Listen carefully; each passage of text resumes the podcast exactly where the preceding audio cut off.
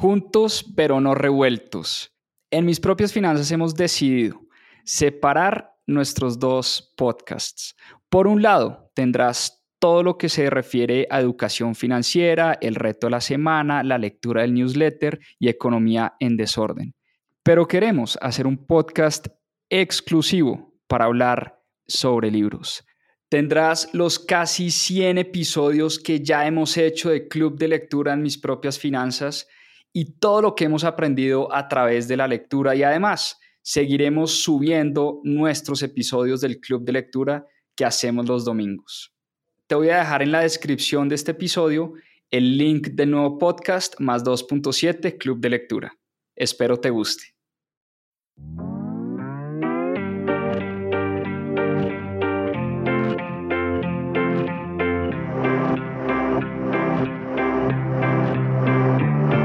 Hola, mi nombre es Juan Pablo Zuluaga, soy cofundador de Mis Propias Finanzas y quiero darles la bienvenida a Más 2.7, nuestro club de lectura. Durante 52 semanas leímos un libro todas las semanas y en este club de lectura van a encontrar la conversación de todo lo que aprendimos a través de la lectura. ¿Por qué más 2.7? En la región se leen menos de 2.7 libros al año y es una estadística que queremos combatir. Disfruten esta conversación y este aprendizaje que tuvimos a través de los libros. Bienvenidos. Bueno, muy buenas noches. Anteriormente habíamos hablado de, de grandes empresarias, emprendedores, y hoy les traigo la historia de un país, la historia de Israel, el milagro económico de Israel. Cómo Israel logró convertirse en una de las naciones más prósperas y más emprendedoras de este planeta. Y antes de empezar, poco para, para entrar en calor, quiero contarles, obviamente les voy a contar la historia del libro, pero quiero contarles la historia de mi relación con este libro, es decir, cómo llegué yo a este libro. Era el año 2015, estábamos Caro, mi esposa y yo, Caro es mi esposa, no Caro mi esposa y yo, sino Caro mi esposa. Estábamos los dos haciendo el MBA en Boston, haciendo la maestría en administración de negocios. Y los amigos de Caro de MIT, eh, los israelíes, se inventaron un viaje a Israel. Literalmente armaron un viaje con, pues abierto a todos los alumnos de la maestría y nosotros los, los esposos estábamos invitados, esposos y esposas estábamos invitados y viajamos cerca de 100 personas lideradas por este grupo de israelíes de MIT, viajamos a Israel.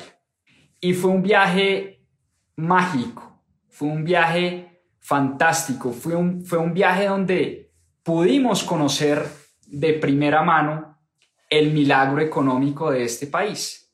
Y a cada uno de los viajeros, ese grupo de estudiantes nos regaló este libro. Nos dijeron, vea, la única tarea que tienen que hacer es leerse el libro. Era un viaje, además, en parte financiado por el gobierno de Israel, porque a su vez al gobierno de Israel le interesa que muchas personas de distintas partes, partes del mundo vayan a conocer este milagro económico.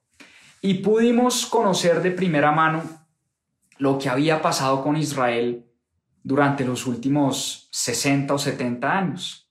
Uno llega al aeropuerto Ben Gurion en Tel Aviv y es un aeropuerto que no tiene absolutamente nada que envidiarle a los grandes aeropuertos del mundo. Uno sale y las autopistas, las carreteras, la infraestructura, los hoteles de Israel son impresionantes. Jerusalén yo creo que es sin duda una de las ciudades más mágicas de este planeta una ciudad donde confluyen tres religiones monoteístas, una ciudad donde confluye el desarrollo económico, una ciudad con mucha historia. Nosotros que tenemos, digamos, o, somos de, familias católicas, pues por obvias razones, una ciudad donde aprendimos también muchísimo del origen de nuestra religión. Y una ciudad además supremamente vibrante, una ciudad llena de gente emprendedora, llena de gente rumberísima. De verdad, yo yo me sentía eh, como en Carnaval de Barranquilla. Los israelíes les fascina la fiesta, les encanta la rumba, son súper alegres, son súper amables, súper abiertos. La comida del Mediterráneo es espectacular y tuvimos la oportunidad, la gran fortuna, de tener conferencias con políticos que nos explicaron el conflicto entre Israel y Palestina, entre Israel y las naciones que lo rodean Tuvimos la oportunidad de hablar con emprendedores, tuvimos la oportunidad de visitar compañías como Intel, como Cisco, como Microsoft. Fue un viaje realmente donde conocimos de primera mano ese milagro económico. Por eso esta semana se me ocurrió desempolvar este libro, que lo tenía casi todo rayado, pero lo volví a rayar el doble. Eh, y dije, ¿por qué no traer la historia de un país. Antes habíamos hablado de la historia de emprendedores o de empresas y hoy quería traer la historia de un país y este país que tuve la oportunidad de conocer de primera mano. Y eh, sin duda, sin duda, pues creo que vale la pena revisar lo que hizo Israel en los últimos 70 años. Sin duda yo creo que vale la pena compartir la historia de este país porque es mucho lo que podemos aprender, no solo los que, a los que nos gusta el emprendimiento, sino mucho lo que podemos aprender como país y como nación. ¿Qué de esto que hizo Israel de pronto pudiéramos llegar a replicar en nuestros países acá en Latinoamérica? Entonces, esa es como la historia mía con el libro, de ahí sale, de este libro me lo regalaron los amigos de Caro de MIT, me lo leí antes del viaje y me lo acabo de releer la semana pasada, obviamente, para refrescar la memoria. Y hoy vamos a hablar de cómo Israel se convirtió en una de las naciones más prósperas del mundo y una de las naciones más emprendedoras del mundo. Porque es que Israel nació de la imaginación de un pueblo exiliado hace más de dos mil años, un pueblo que llegó a una tierra pobre, un pueblo pobre que lo único que podía era encontrarle riqueza a la escasez de esa tierra. Y el único activo que tenía Israel en ese momento, estamos hablando del año 1948, que fue el año en que se fundó el Estado de Israel, ya vamos a hablar un poco de la historia, pero lo único que había en ese país era escasez, era pobreza, no había gente, no había prácticamente nada. Pero era una tierra donde se reencontraba un pueblo judío con una esperanza muy grande, una esperanza de reconstruir esa tierra que se les había, se las habían quitado hace más de dos mil años. Esa es la historia de la llegada de los primeros judíos a la tierra de Israel. Y sin duda es una historia, hablemos un poco de la naturaleza de Israel como país en ese momento. Como les decía, era una tierra árida, era un desierto o es un desierto, era una tierra donde poco se cultivaba, donde había una escasez de agua terrible. Y hoy en día Israel es potencia en agricultura en el mundo. Era una tierra además que sufría de una hostilidad del medio ambiente terrible unos vecinos enemigos, unos boicots y unos embargos económicos tremendos a través de su historia. Sin duda, poca ayuda al principio de su fundación, poca ayuda internacional, poca gente interesada en, en ayudar al pueblo de Israel un país muy pequeño. Israel uno lo recorre en, un par de horas. Es un país, digamos, es un pedazo de tierra muy pequeño en el mapa, es un pedacito chiquitico de tierra en el mapa. Es un país que hoy, en, pues en, el año que fue fundado, 1948, tenía cerca de 700 mil habitantes. Hoy en día tiene 8 millones de habitantes, un poco menos que lo que tiene la ciudad de Bogotá un país con poca gente, digamos, un mercado pequeño. A nivel de economía, a nivel de mercado, es un mercado poco interesante, digámoslo así, para un, para un emprendedor o para una compañía. Y la pregunta es cómo Israel, con todas estas adversidades, adversidades de clima, adversidades de tamaño de la tierra, adversidades de fertilidad de la tierra, adversidades geopolíticas, adversidades del número de personas y el número de gente, cómo Israel logró convertirse en ese milagro económico que es hoy. Y hablemos un poco de lo que es hoy Israel para entender en qué consiste ese milagro económico. Israel es tal vez el país más innovador y más emprendedor del planeta. En Israel hay un emprendimiento por cada mil habitantes. Está por encima, ese número está por encima de países como Estados Unidos, el Reino Unido, Alemania, Francia, Singapur incluso. En Israel hoy en día se invierten 450 dólares de capital de riesgo, es decir, 450 dólares per cápita por habitante en capital de riesgo, en venture capital. La industria del capital de riesgo invierte más en Israel que lo que invierte en países como Canadá, Estados Unidos, Francia, la Unión y, cualquier país de la Unión Europea. Israel es el segundo país del mundo después de Corea del Sur que invierte más en investigación y desarrollo como porcentaje de su Producto Interno Bruto. Está por encima de muchas de las potencias mundiales en inversión en investigación y desarrollo.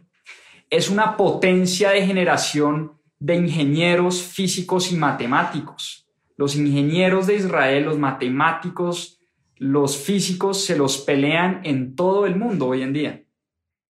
Es cuna de cuatro o cinco de las mejores universidades del mundo. Digamos, en la lista de las 100 o 200 mejores universidades del mundo, todas las universidades de Israel figuran en ese ranking. Y es la cuna de compañías tan conocidas como, ¿quiénes de ustedes recuerdan ICQ? ¿Quién no tuvo la primera novia por ICQ? ese famoso chat antes de usar WhatsApp o lo que sea. Yo usé ICQ y tuve mi primera novia por ICQ. Pues esa es una compañía eh, israelita, fundada por un israelita.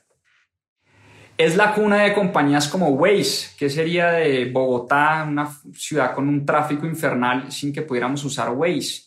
WeWork, la compañía de coworking. Fiverr, eh, ¿qué otras? Compass, Lemonade, la compañía de seguros, y Toro. Muchos de ustedes compran y transan acciones hoy en día por una plataforma en línea que se llama eToro. Esa compañía fue fundada por dos personas de origen israelí.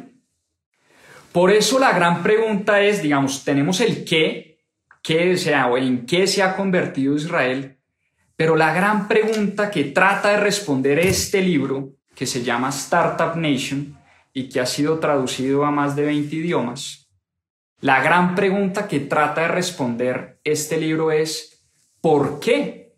¿Por qué se dio este milagro económico en Israel y no en otra parte del mundo? Esa es la gran pregunta que trata de responder este libro.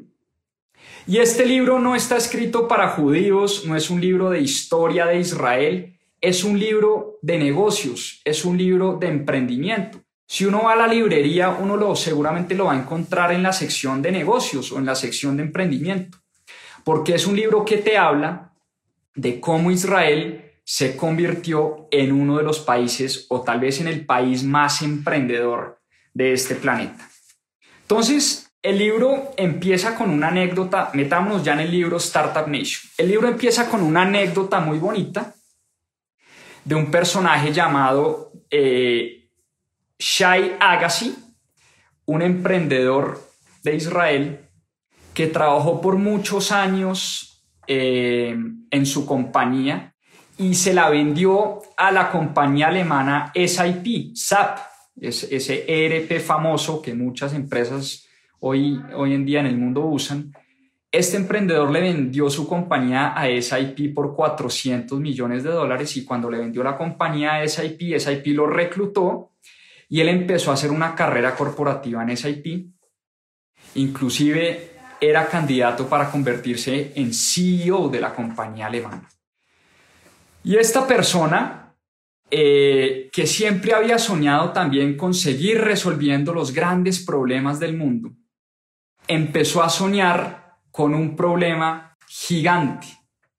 ¿cuál era ese problema gigante? Él empezó a preguntarse, ¿cómo hacemos para que los países y sobre todo los países del Medio Oriente no dependan del petróleo? Era la gran pregunta que se hacía Agassi.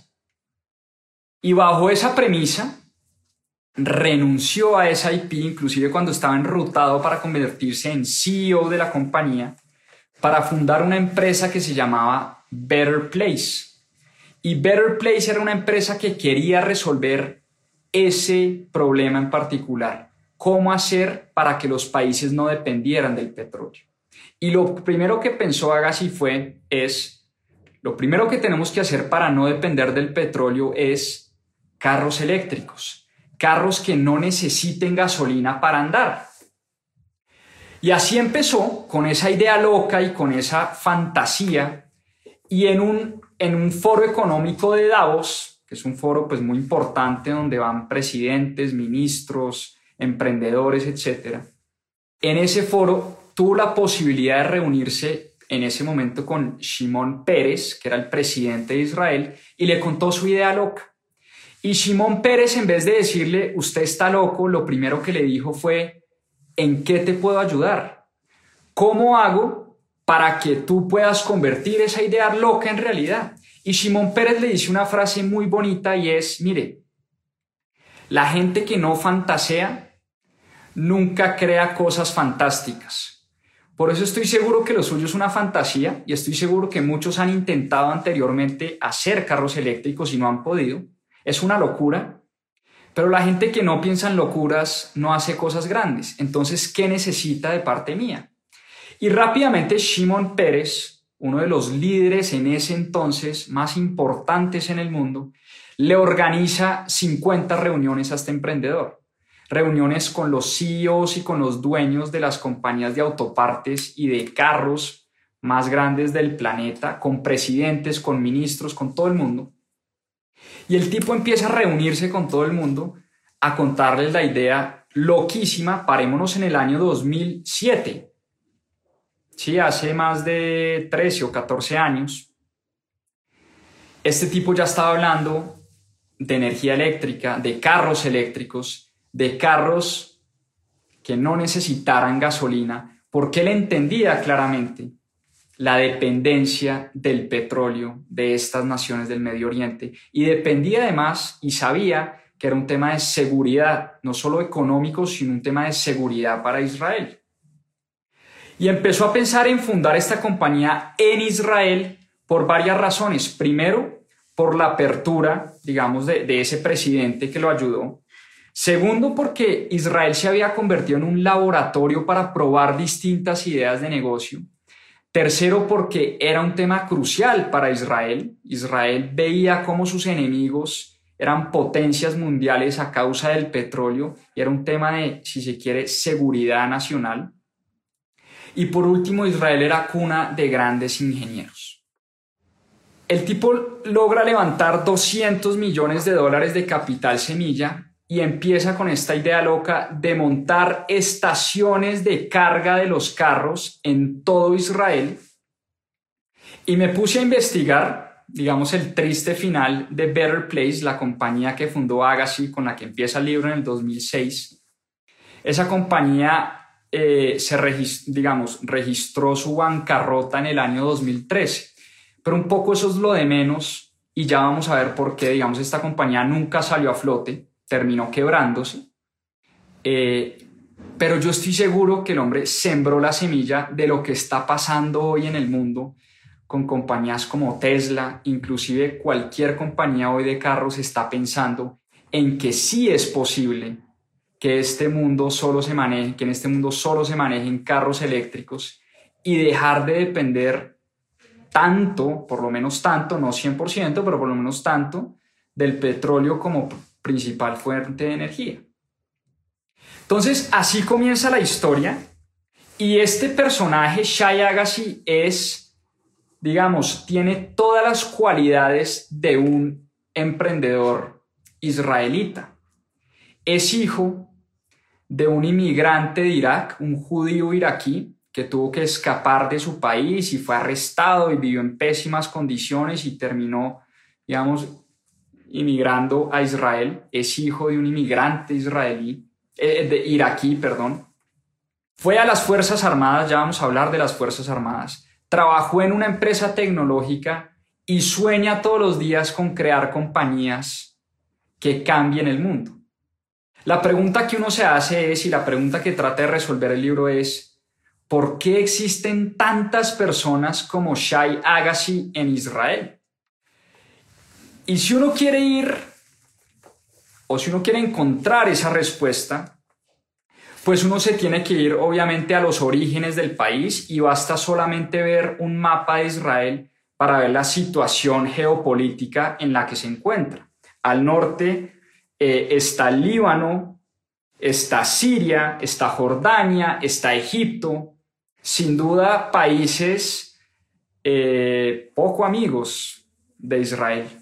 Y Ben Gurión, el fundador del Estado de Israel, David Ben Gurión, sabía que Israel la iba a tener muy difícil. Él sabía que apenas el Estado de Israel declarara su independencia en 1948, sabía que él iba a necesitar de unas fuerzas armadas poderosas, de un poderío militar importante. Y sabía además que tenía una desventaja, y era la poca gente que tenía el Estado de Israel. Recordemos en su fundación menos de 700 mil personas. Por eso el ejército del Estado de Israel era un ejército pequeño. Y por eso David Ben Gurión, desde el día uno, trata de reclutar a los mejores técnicos, los mejores matemáticos, los mejores ingenieros, porque sabía que el ejército israelí iba a tener que depender de mucha innovación y mucha tecnología para ser un ejército poderoso y que defendiera a la nación de esa zona de hostilidad de la que estaba rodeada. Y es así como nacen las Fuerzas Armadas de Israel. Y las Fuerzas Armadas de Israel juegan un papel importantísimo no solo en la seguridad del país, sino en la mentalidad emprendedora de su gente. Si uno quiere hablar de, una, de un país emprendedor como Israel, uno no puede dejar de hablar de lo que pasa en su ejército. ¿Qué pasa en el ejército de Israel? Este no es un ejército como cualquier otro ejército del mundo, es un ejército muy particular. Lo primero, es un ejército con unos rangos muy planos, una jerarquía muy plana, donde hay pocos comandantes y muchos soldados. Distinto a los demás ejércitos del mundo que está lleno de comandantes, generales, coroneles, el Estado de Israel tiene pocos líderes, si se quiere, y tiene muchos soldados de la base. Lo segundo, esos soldados tienen la capacidad de cuestionar todo el tiempo lo que hacen sus mayores. Son personas que no quedan contentas simplemente con recibir órdenes, sino que están cuestionando todo el tiempo. Se ha creado una cultura dentro del ejército de Israel, una cultura de debate independientemente del tipo de rango que tiene la persona. Un pelado o una mujer en Israel que se gradúa del colegio, si es hombre pasa tres años en el ejército prestando servicio obligatorio, si es mujer son dos años, pero todo israelita que se gradúa del colegio pasa por servicio militar. Y el ejército israelí, las fuerzas de defensa israelí, son o es la entidad tal vez más prestigiosa que hay en el país.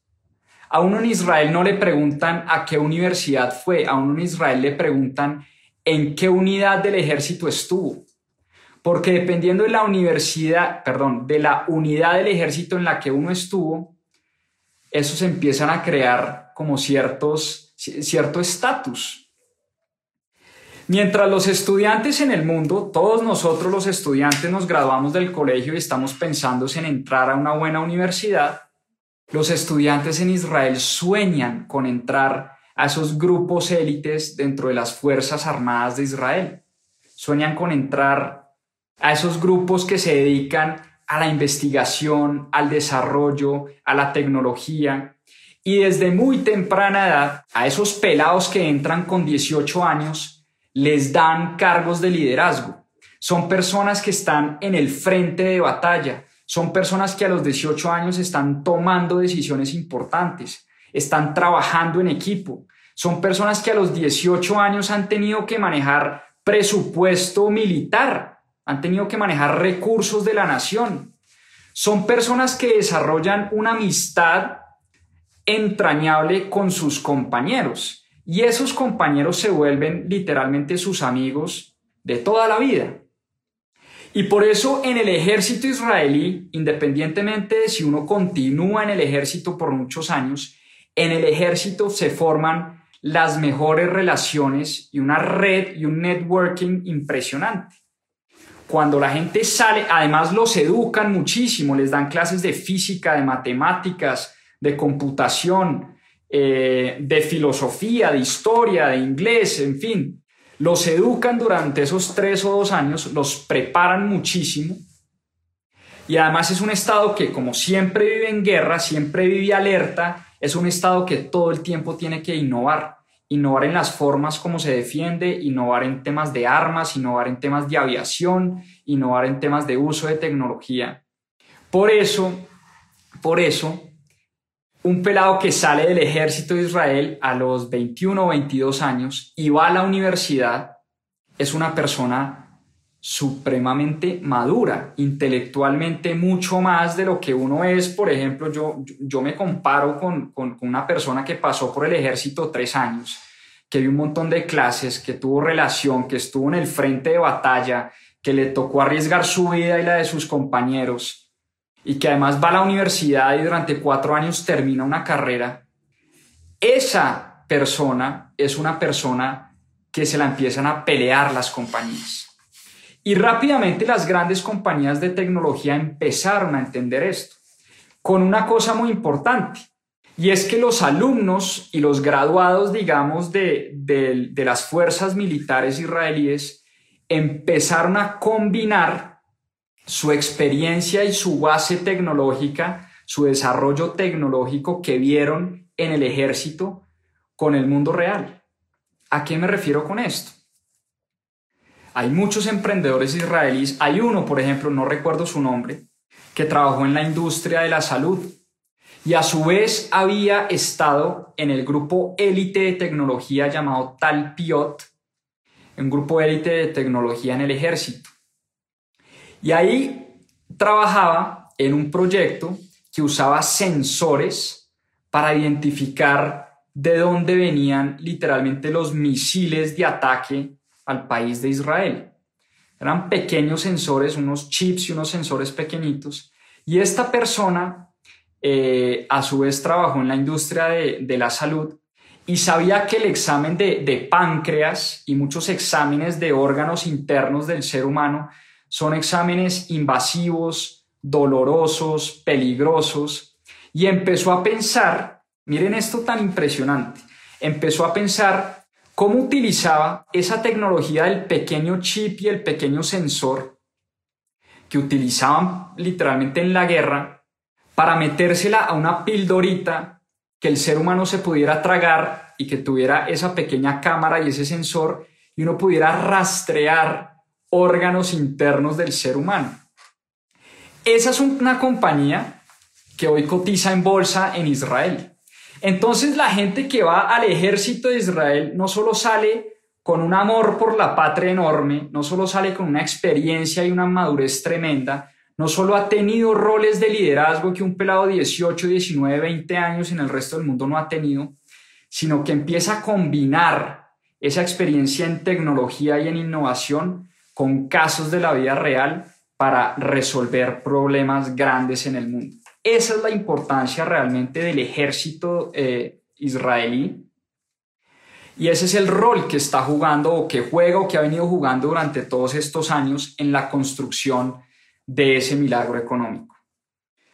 Lo segundo,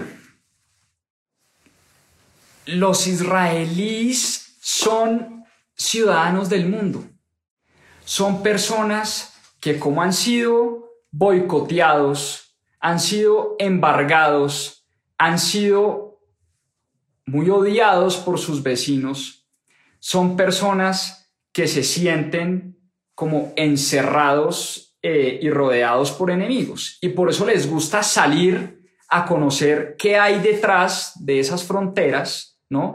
Y por eso salen a conocer el mundo.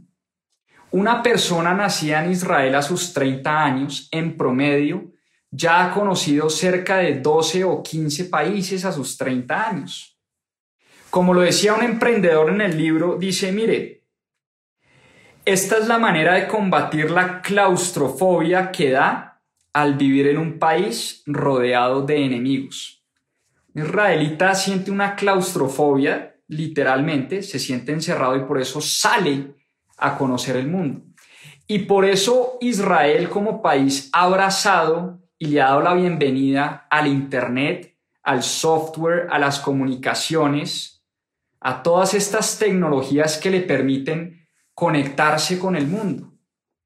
Los israelitas, además, cuando viajan por el mundo, venden su país, hablan con amor propio por su país. Hay un emprendedor llamado Medved que es muy famoso además porque es fundador de más de 20 emprendimientos exitosos, que en vez de salir a vender su compañía, tiene una presentación de Israel. Y con cada inversionista con el que se reúne, con cada empresario, con cada político, con cada ministro, le cuenta sobre su país, le cuenta lo que está ocurriendo en Israel. Él se dedica no solamente a vender su compañía, sino a vender su país. Y por eso la gente en Israel es ciudadana del mundo, no vayamos más allá. Los amigos de Caro de MIT armaron un paseo de 100 personas, nos llevaron a todos a conocer a Israel y les estoy hablando de personas de Europa, de Latinoamérica, de Estados Unidos, de Asia, de todas partes del mundo. Todos fuimos allá a conocer de primera mano lo que es este país. Y hay que ver con el orgullo con el que ellos hablan literalmente de Israel. Es un orgullo que, que ojalá uno tuviera ese orgullo eh, por el país donde uno nació. Es un amor impresionante y ya vamos a hablar un poco de eso.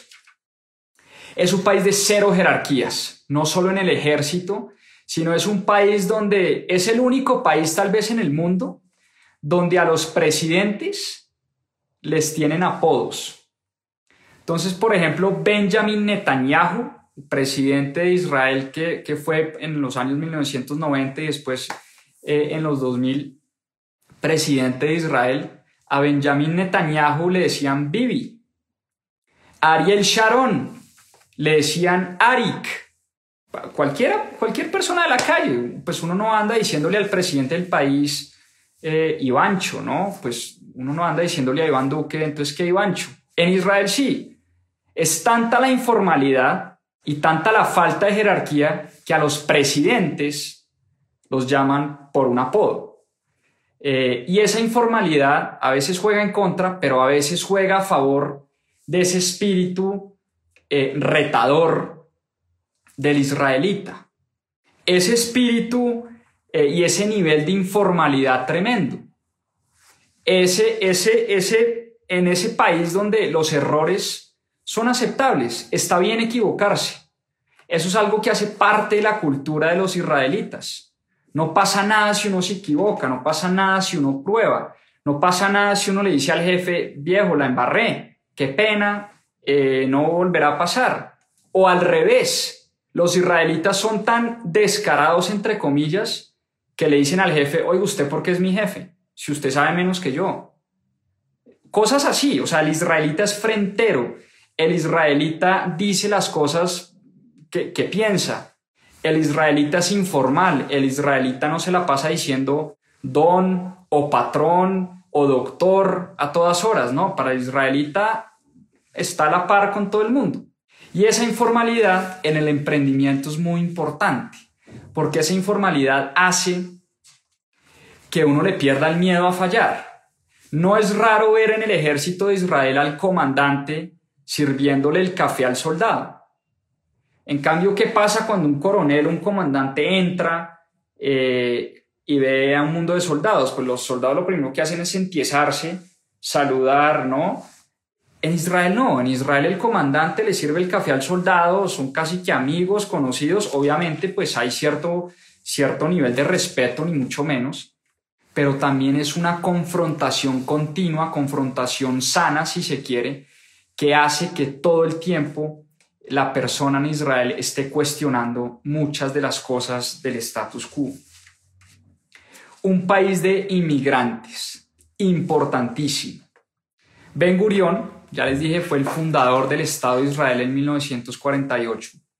Y Ben Gurión era una persona pragmática por excelencia, una persona que hacía cosas, una persona inquieta, una persona intensa, una persona que literalmente no podía dormir muchas horas porque todo el tiempo tenía que estar haciendo cosas. Y una de las cosas que hizo Ben Gurión al fundar el Estado de Israel fue abrirle la puerta al pueblo judío que había sido exiliado de muchas partes del mundo durante muchos años. Y él prometió desde el día uno, inclusive desde el día en que declaró la independencia, dijo lo siguiente. Dijo lo siguiente, el Estado de Israel estará abierto para todos los judíos inmigrantes cualquier judío tendrá derecho a establecerse en este país. Entonces, esa política de apertura a la inmigración, a esas personas, inclusive esto no era solo de palabra. Ben Gurión eh, trajo a muchos inmigrantes que habían tenido inmigraciones forzosas en otros países, los trajo a Israel a que fundaran el país con él, a que lo construyeran de cero con él.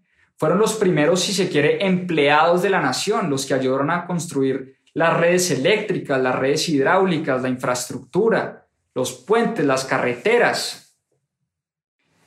Esos inmigrantes jugaron un rol importantísimo y juegan hoy un rol importantísimo. Hoy en día en Israel son cerca de 8 millones de personas y 9 de cada 10 israelíes son o inmigrantes o hijos de inmigrantes. Nueve de cada diez.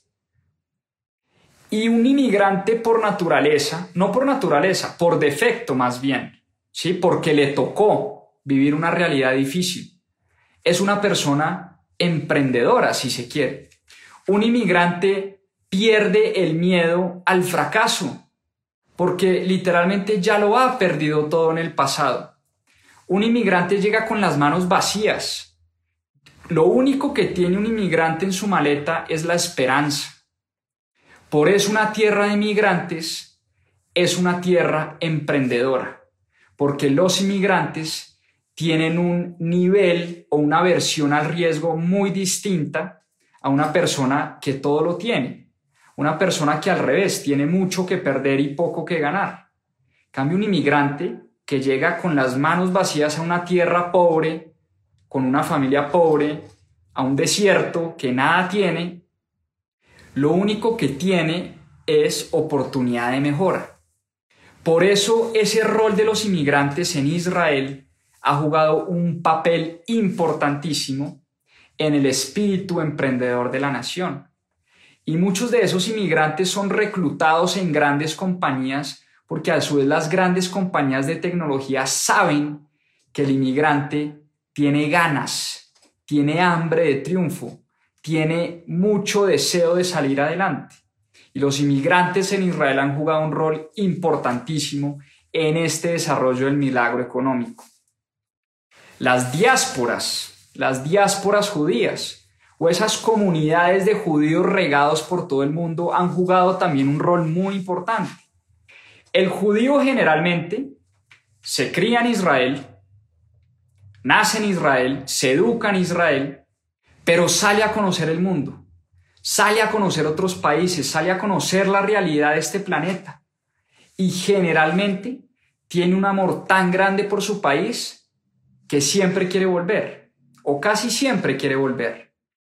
Por eso muchas de las grandes compañías, iniciativas de las grandes compañías de tecnología han sido de personas judías que salieron, se educaron, hicieron sus doctorados, sus PhDs y regresaron al país con grandes ideas. Y les doy un par de ellas. Intel, la compañía que fabrica chips, esos chips que van en los computadores.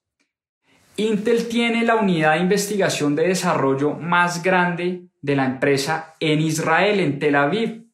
Y esa fue una idea que le vendió un israelita a Andy Grove, fundador de Intel, le dijo, ¿por qué no trasladamos el área de investigación de desarrollo a Israel? Y déjeme, yo la lidero.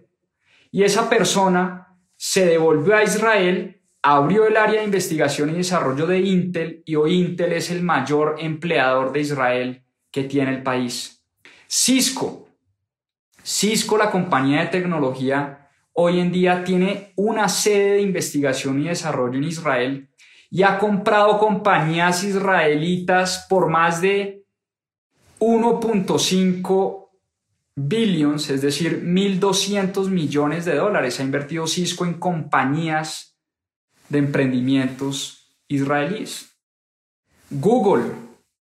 Si saben que cuando uno escribe Google, uno empieza a escribir Israel y ya Google pues automáticamente le escribe a uno Israel o le sugiere más bien búsquedas. Esa innovación salió de una idea de un grupo de israelíes que trabajaban en Google en el área también de investigación y desarrollo. Muchas empresas, yo tuve la oportunidad de visitar Microsoft en Nazaret. Cuando uno piensa en Nazaret, uno piensa en el pesebre del niño Jesús, ¿no? Uno piensa literalmente en los villancicos, Nazaret. Uno no piensa en Microsoft. Yo estuve en Microsoft, en Nazaret. Yo pude ver de primera mano cómo se estaba reinventando literalmente la industria tecnológica, por lo menos la industria de esa, compañía, en un centro de investigación y desarrollo en Nazaret. Y así como Google, Microsoft, Intel, muchas otras compañías se han establecido en Israel. Israel es una nación que ha vivido en guerra constante. Es una nación que, pues desde su fundación, ha habido rodeada de enemigos, tuvo la guerra de los seis días en 1967, tuvo la guerra de Yom Kippur seis años después en 1973, tuvo la guerra con el Líbano en el 2006, cuando Hezbollah, el grupo terrorista, bombardeó literalmente muchas zonas del país. Y en ese año 2006, Warren Buffett uno de los grandes inversionistas de todos los tiempos, había comprado una compañía en Israel. Y en ese momento le hicieron una entrevista a Warren Buffett sobre qué pensaba de la guerra con Hezbollah y qué pensaba si llegaban a bombardear esta compañía que Warren Buffett había comprado. La compañía se llamaba Iscar, una compañía de, de, maquinaria. Y Warren Buffett tuvo una respuesta muy bonita en esa entrevista. Decía lo siguiente. Le preguntaron, ¿qué pasa si bombardean Iscar, señor Buffett? Y el tipo dijo, el valor de la compañía no está en su planta. El valor de Iscar está en su gente, en su resiliencia, en su base de clientes leales y en su poderosa marca. La planta si la bombardean, estoy seguro la volverán a reconstruir. Qué frase la de Warren Buffett. El mejor inversionista de todos los tiempos, diciendo, mire, el valor de esta empresa, como el valor de muchas de las empresas de origen israelí, no está en la planta como tal, no está en los activos físicos. El valor está en la resiliencia de la gente, en el poder de la gente para crear cosas grandiosas, para crear cosas magníficas. Por eso, así como Warren Buffett compró su primera, era su primera inversión fuera de Estados Unidos en el 2006. Ojo a eso. Warren Buffett nunca había salido de Estados Unidos a hacer inversiones. Su primera inversión fuera de Estados Unidos fue en una compañía de Israel, porque tenía claro, ya para ese entonces, Israel empezaba a sonar como una de las grandes naciones emprendedoras del mundo. Y es la misma razón por la que Microsoft, Intel, Cisco, Google, Waze, Amazon se han establecido o han establecido unidades de negocio en ese país. Israel es de las economías más antifrágiles del mundo. ¿Y qué quiere decir antifrágil? Antifrágil es algo que entre más lo atacan, más se fortalece. Israel tiene ese poder, que entre más lo atacan, más se eleva esa efervescencia de su gente por tratar de sacar ese país adelante. Y un tema de políticas económicas, sobre todo lideradas por Benjamin Netanyahu Bibi, el señor Bibi, como le decían a él. Señor Bibi, porque Israel también tuvo su, su década perdida de los 70 al 80, fue una eh, década pésima para la economía de Israel, pero Bibi entró al gobierno y empezó a pagar la deuda del país, a abrir las puertas y a abrir la economía al mundo. Israel no tenía un McDonald's en el año 1980, Israel no tenía una IKEA, Israel no tenía un Starbucks, Israel era una economía relativamente, digamos, cerrada y dependía todavía mucho de, la agricultura y de su mercado interno. Netanyahu le abrió las puertas de la economía israelí al mundo reformó los mercados financieros y empezó como gobierno a invertir en la industria de capital de riesgo. Se inventó un programa llamado el YOSMA, que en inglés es, en español, perdón, es iniciativa, YOSMA. Y el programa de YOSMA era literalmente un fondo de capital privado, de capital de riesgo, lo que se conoce como venture capital, que empezó a invertir en empresas de origen israelí y le dio una dinámica muy distinta al ecosistema emprendedor. Le inyectó más de 200 millones de dólares a esta industria y hoy en día en Israel, como yo les mencionaba, es el país que más invierte dólares per cápita en el mundo en la industria de capital de riesgo. Hoy en día hay más de 60 compañías de capital de riesgo en Israel. Hoy en día más de 80 empresas de origen israelita cotiza en Nasdaq, en la bolsa de valores de Nasdaq. Y eso fue gracias un poco a esta iniciativa porque empezó a llegar este capital de riesgo a este país, cosa que no pasaba antes, pues por, por el temor que tenía, como los inversionistas tenían temor de invertir, el primero en invertir fue el gobierno. Y detrás del gobierno llegaron los inversionistas israelíes y detrás de los inversionistas israelíes empezaron a llegar los inversionistas chinos, los inversionistas europeos, los inversionistas de Estados Unidos y empezaron a salir compañías tremendas de este país. Y por último, yo quiero eh, cerrar pues como estas características que hacen a Israel, uno de los países más emprendedores del mundo, con una de las cosas que para mí es tal vez la más importante de todas. Y es que Israel es un país con propósito. Si ustedes recuerdan eh, a Simon Sinek, que lo tengo por acá, Start with Why. Simon Sinek es este autor y conferencista que habla del propósito de las compañías digamos, Simon Sinek dice, mira, las compañías no les compran productos, sino les compran razones, motivos. No es lo que usted vende, sino por qué lo vende. Y así como las compañías tienen motivos y tienen razones, los países también deberían tener propósitos. Israel es uno de esos países únicos que tiene un propósito muy definido. No sé si han leído ustedes a Jim Collins, Great by Choice o Build to Last, o bueno, tiene muchos libros este señor, Jim Collins, un autor muy, muy, muy reconocido. Eh, Good to Great es de sus libros más famosos. Y Jim Collins también habla mucho de los propósitos empresariales. Y Jim Collins dice lo siguiente, mire, hay 19 empresas en el libro, eh, Good, eh, en el libro, perdón, Good to Great habla de 19 empresas que tienen un propósito potentísimo y un solo país que tiene un propósito potentísimo y ese país es Israel. ¿Cuál es el propósito de Israel? Abro comillas, dice Jim Collins, convertirnos en el lugar seguro de la tierra para el pueblo judío. ¿Qué potencia de propósito? Un pueblo que ha sido expulsado de muchas naciones, un pueblo que no ha sido muy bienvenido en muchas partes del mundo, un pueblo que fue aniquilado e humillado en la Segunda Guerra Mundial, pero un pueblo que tiene hoy una tierra y un país y un estado que tiene como propósito convertir ese lugar de la tierra en el lugar seguro para el resto, o para todos si se quieren, los judíos del planeta. ¿Y qué quiere decir convertirse en un lugar seguro? No solamente un lugar donde no me maten, claro que no, es un lugar que tenga prosperidad económica, donde yo tenga empleo, donde mis hijos se puedan educar, donde yo pueda tener una vejez digna. Alrededor de ese propósito es que se ha construido esa nación.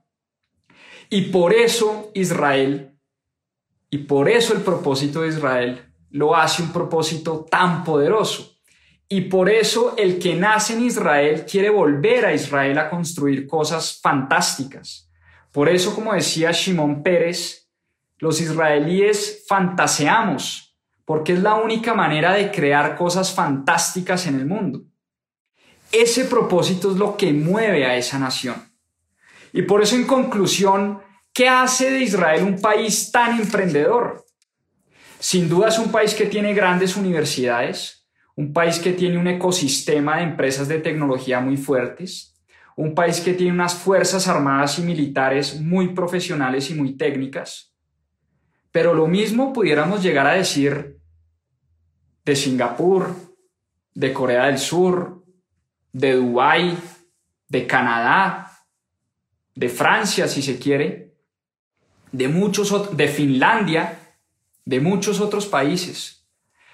Pero ¿por qué en estos otros países no se han creado la cantidad de emprendimientos que sí se han creado en Israel? Y es por estas razones que les acabo de dar. Porque lo que le hace falta a esos países le sobra a un país como Israel, que es esa cultura de resiliencia, esa cultura de arriesgar, esa cultura de no tenerle miedo al fracaso, esa cultura de bienvenida a los inmigrantes, ese propósito potente que hace que uno siempre quiera volver a Israel, ese amor por el país que hace que uno quiera invitar amigos que no son judíos o que no, que no nacieron en Israel, que uno quiera llevar a esa gente a que conozcan sobre ese milagro económico. Entonces Israel combina el, mejor de los dos mundos. Tiene infraestructura, tiene tecnología, tiene, tiene un ecosistema, tiene industria, el venture capital, pero tiene mentalidad, tiene riesgo, tiene resiliencia y tiene propósito. Y como decía Robert Solow, el premio Nobel de Economía de MIT, la única manera de que una nación progrese es si aumenta su productividad. Y la única manera de aumentar la productividad de un país no es regalando dinero, no es bajando tasas de interés y no es subiendo los precios de la finca raíz. Es creando las condiciones para que se desarrolle la tecnología.